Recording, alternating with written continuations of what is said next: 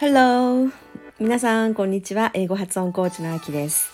えー、今日は、うん、どうしてもカタカナ発音になってしまうという方に向けてお話をします。カタカナ発音になってしまう理由を考えてみたことありますか？あの、まあ、いくつかあると思うんですけれども私が考え思いつくのは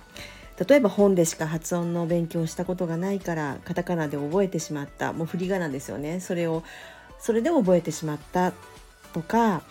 あとは周りにカタカナ発音の人たちがいるので、まあ、その中で、まあ、当たり前のようにそういうふうに話していた。あとは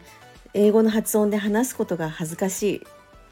で例えば英会話教室のグループレッスンでね他の生徒さんがみんなカタカナ発音で話しているところで一人だけ自分一人が英語の発音で話すのはちょっと気が引けるとか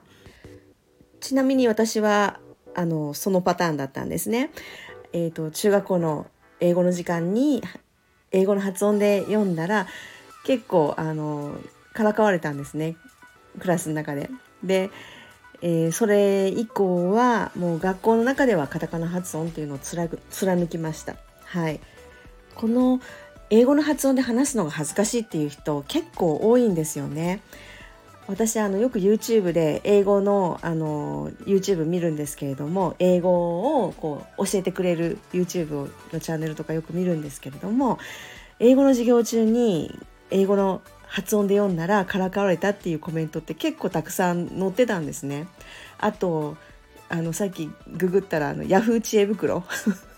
ヤフー知恵袋に高校生からの相談であのなんか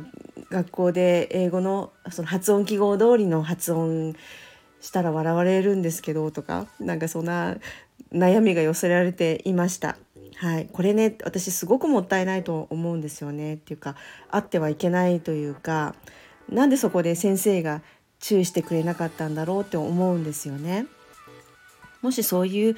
なんかこうトラウマ的な理由が過去にあったからとかあとなんとなく恥ずかしいっていう理由で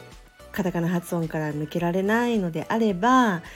ちょっと勇気を出して英語の音を出してみてほしいなと思うんですね。まあ、とは言ってもいつものそのカタカナ発音の人たちと一緒にいながらいきなり英語の発音で話すのはちょっと抵抗があるっていうのであればまずはこう先生と1対1で話せる個人レッスンを受けてみるっていうのもいいんじゃないかと思うんですよね。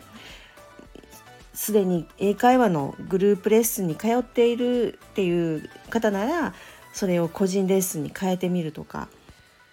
中学とか高校とかまた会社とは別のところで英語を話す機会を作るっていうのをやってみるといいんじゃないかなと思うんですよね。うん、で、まあ、そういった英語の発音で話せる環境を作ってでそこで思いっきり英語の発音で話してみてください。でその時はもうカタカナ発音を頭から完全に消してで英語の発音がもう自分のデフォルトの話し方だと思い込んで、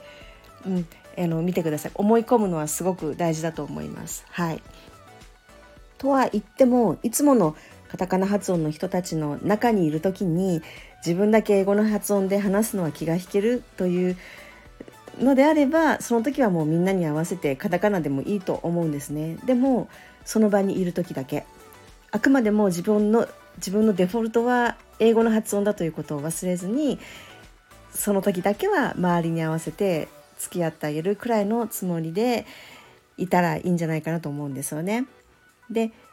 もしそういう人たちの中にいて無意識に英語の発音ができるようになれば閉めたもんだしできなくてもまあ少しずつ出していくとかちょっとずつちょっとずつ小出しにしていってみるのもいいんじゃないかなと思います。はい。では今日は以上です。最後までお聴きいただいてありがとうございました。